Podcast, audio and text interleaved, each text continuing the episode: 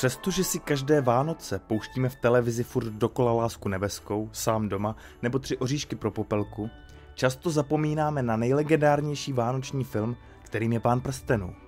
Cože to povídáme za hlouposti, že Pán prstenů nemá s Vánoci nic společného? To tak úplně není pravda, takže vás vyvedeme z omylu a dokážeme to. Jsme Nerdopolis. A tohle je 10 důvodů, proč je Pán prstenů vánoční film a proč byste se na něj měli každé Vánoce dívat.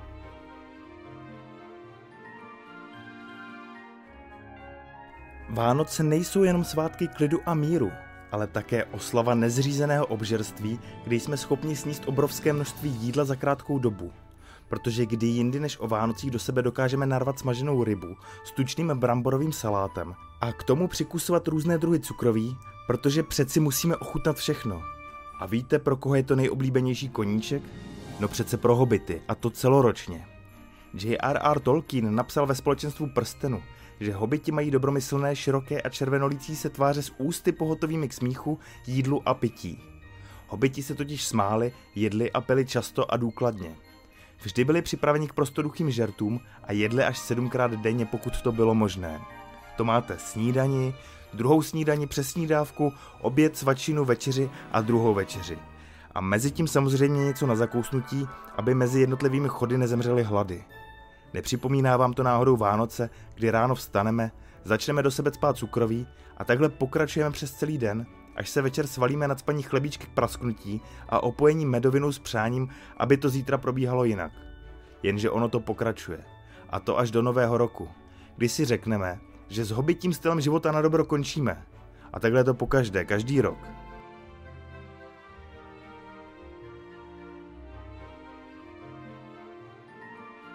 Ježíšek, Père Noel, děda Koleda, Santa Claus, v Polynézii velký krab, velbloud patřící třem králům v Sýrii, nebo třeba otec prasátek na země ploše. Ti všichni rozdávají v určitý den dárky a nic za to nechtějí. Možná snad jen, abyste byli po celý rok hodní, maličkost. I ve světě pána prstenů určití tvorové dávají jednou za rok dárky ostatním a to ani nechtějí, abyste byli hodní. Jedná se o národ hobitů, jejichž zvykem je rozdávat dárky na své vlastní narozeniny. Slyšíte správně. Nejenom, že dostanete velký kulový, ještě musíte svým takzvaným přátelům a známým dát něco vy. Naštěstí bývali hobiti pohostění a milovali společnost a dárky štědře rozdávali na potkání. V hobitíně a povodí měl někdo narozeniny v podstatě každý den, takže každý dostal alespoň jeden dárek týdně. To není jak u nás, kdy musíme čekat celý rok, až nám někdo dá ponožky. A hobiti nebyli sami. Vemte si třeba elfy v Lotlorienu. To si k vám přijde skupinka smradlavých dobrodruhů po týdnech putování přes hory a doly. A nejenom, že je tam měsíc živíte a šatíte, nakonec jim ještě věnujete hodnotné dary jako nový luk, baterku nebo tři zlaté vlasy. Přesně to se stalo společenstvu prstenu, když přišli za Galadriel. Ta jim před odchodem nadělila parádní dárky, které jim pak sloužily celou cestu a bez nich by pravděpodobně žádná válka o prsten vyhrána nebyla. Nebo si vemte třeba Boromira a jeho slavnou větu. Je to dar. Opravdu tím myslel prsten moci? Nebo se zrovna v myšlenkách oddával vzpomínkám na minulé Vánoce, kdy dostal od tatínka ponožky s nápisem Můj milovaný a jediný syn. Ona se totiž Elrondova rada konala 25. prosince. To je pak jasné, že na nic jiného myslet nebudete. A na závěr k dárkům ještě musíme zmínit, že sám Sauron si vymyslel ve druhém věku středozemě jméno Anatar, neboli pán darů, když se snažil přesvědčit elfy, aby mu sloužili. Kdo je také pán darů? Přeci Ježíšek, Père Noel, děda Koleda, Santa Claus, v Polynézii velký krab a mnoho a mnoho dalších.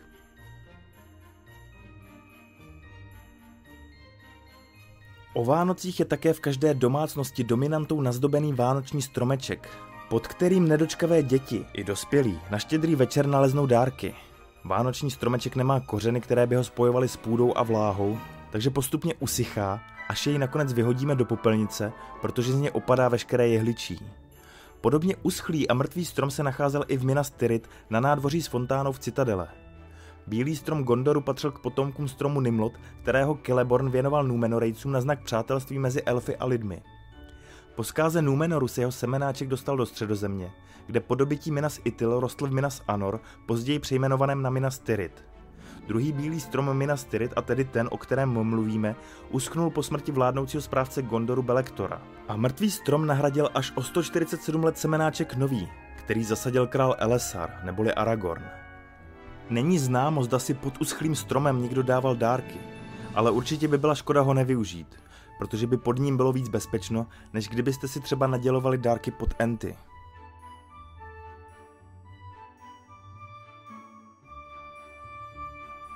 Jak už jsme říkali na začátku, jídlo je nedílnou součástí oslav Vánoc a v mnoha domácnostech se smažený kapr považuje za neskutečnou delikatesu. I v pánovi prstenu existuje jedna postava, která si ráda pochutná na rybě, protože pro ní znamená vrchol gastronomie. Nejedná se o nikoho jiného než o starého dobrého milovníka hobitů a ryb Gluma, který by pro rybišku i zabíjel. Nemusela by být ani osmažená, stačila by syrová a nejlépe, aby sebou trochu ještě mrskala, což vlastně potkalo nejednoho kapra v našich vanách.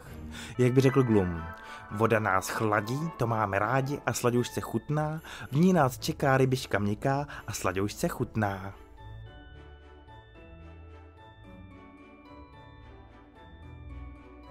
Přestože má hodně z nás ohňostroje tak akorát pokrk, každoročně musíme my i naše zvířata protrpět bouchání petard a dělobuchů, které začne minimálně 10 dní před Silvestrem a skončí na nový rok opulentním představením, na jehož konci si konečně oddychneme. I v pánovi prstenu bouchají dělobuchy, lítají jiskry a rakety od mistra ohně Gandalfa. Naštěstí má čaroděj tolik rozumu, že to udělá jednou a dost.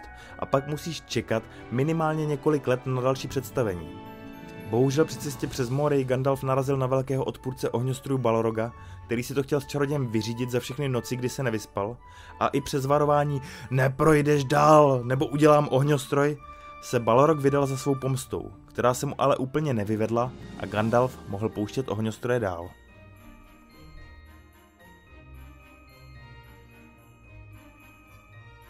Vánoční filmy nebo filmy s vánoční tématikou vycházejí překvapivě zásadně v prosinci a některé dokonce už raději v listopadu. To se samozřejmě týká i Vánočního pána prstenů, jehož všechny tři filmy měly premiéru v prosinci. Konkrétně Společenstvo prstenu 10. prosince 2001, Dvě věže 5. prosince 2002 a návrat krále tohle vánoční okno pootevřel a startoval 1. prosince 2003. Náhoda? Nemyslíme. Peter Jackson moc dobře věděl, že by nedávalo smysl vydat pána prstenu třeba v létě. Protože v parných dnech by nikdo neuvěřil členů společenstva prstenu útrpné plahočení sněhem v průsmyku Karadrasu. Ne, ne, režisér moc dobře věděl, že vánoční filmy musí být vydány blízko Vánoc a tak vyšla tato nesmrtelná vánoční trilogie v prosinci.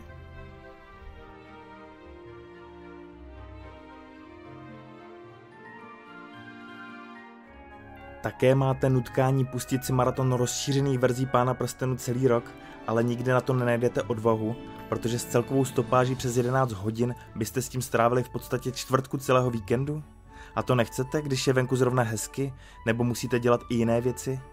O Vánocích je na to konečně ideální čas, protože máte více volna, které můžete strávit u sledování televize. A to nejlépe někdy kolem 28. nebo 29.12., kdy už máte za sebou i všechny návštěvy a stejně už nemůžete pozřít ani jeden vánoční punč nebo vaječňák a pohádky už nemůžete ani cítit. V tu chvíli je nejlepší vlézt si u televize pod peřinu, naladit 4K verzi prodloužené verze Pána prstenu a ponořit se do tohoto kouzelného světa, který tolik milujeme.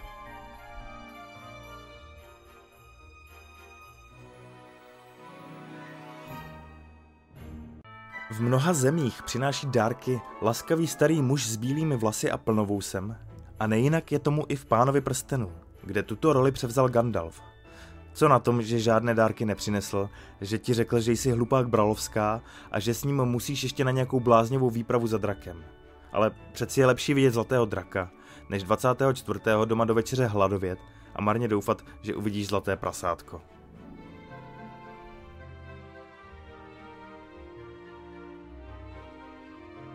A u Santy Clause ještě chvíli zůstaneme, protože víte, kdo mu pomáhá vyrobit všechny ty dárky, které si pak rozbalíte pod stromečkem? Přeci elfové. A jaká rasa se vyskytuje v pánovi prstenu? No přece taky elfové. Že mají vánoční elfové s těmi z Tolkienova světa mezi sebou značné rozdíly, raději neřešme. Protože se blížíme ke konci, nám už docházejí argumenty, takže když bychom šli do hloubky, tak byste nám tenhle akorát nezapočítali.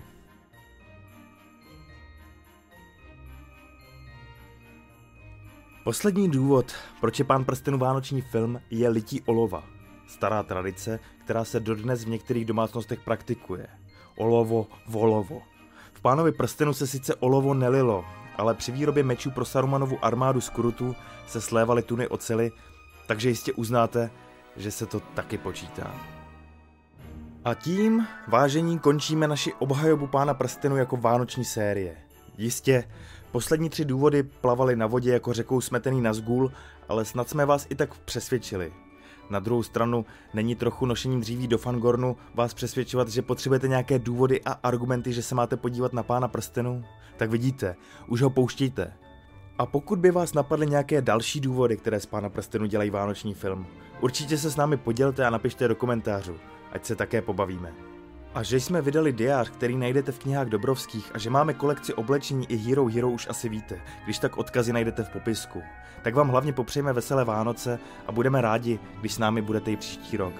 Vaši Libovan Kenobi a Honzík Křepelka, a.k.a. Nerdopolis. Geek and Proud.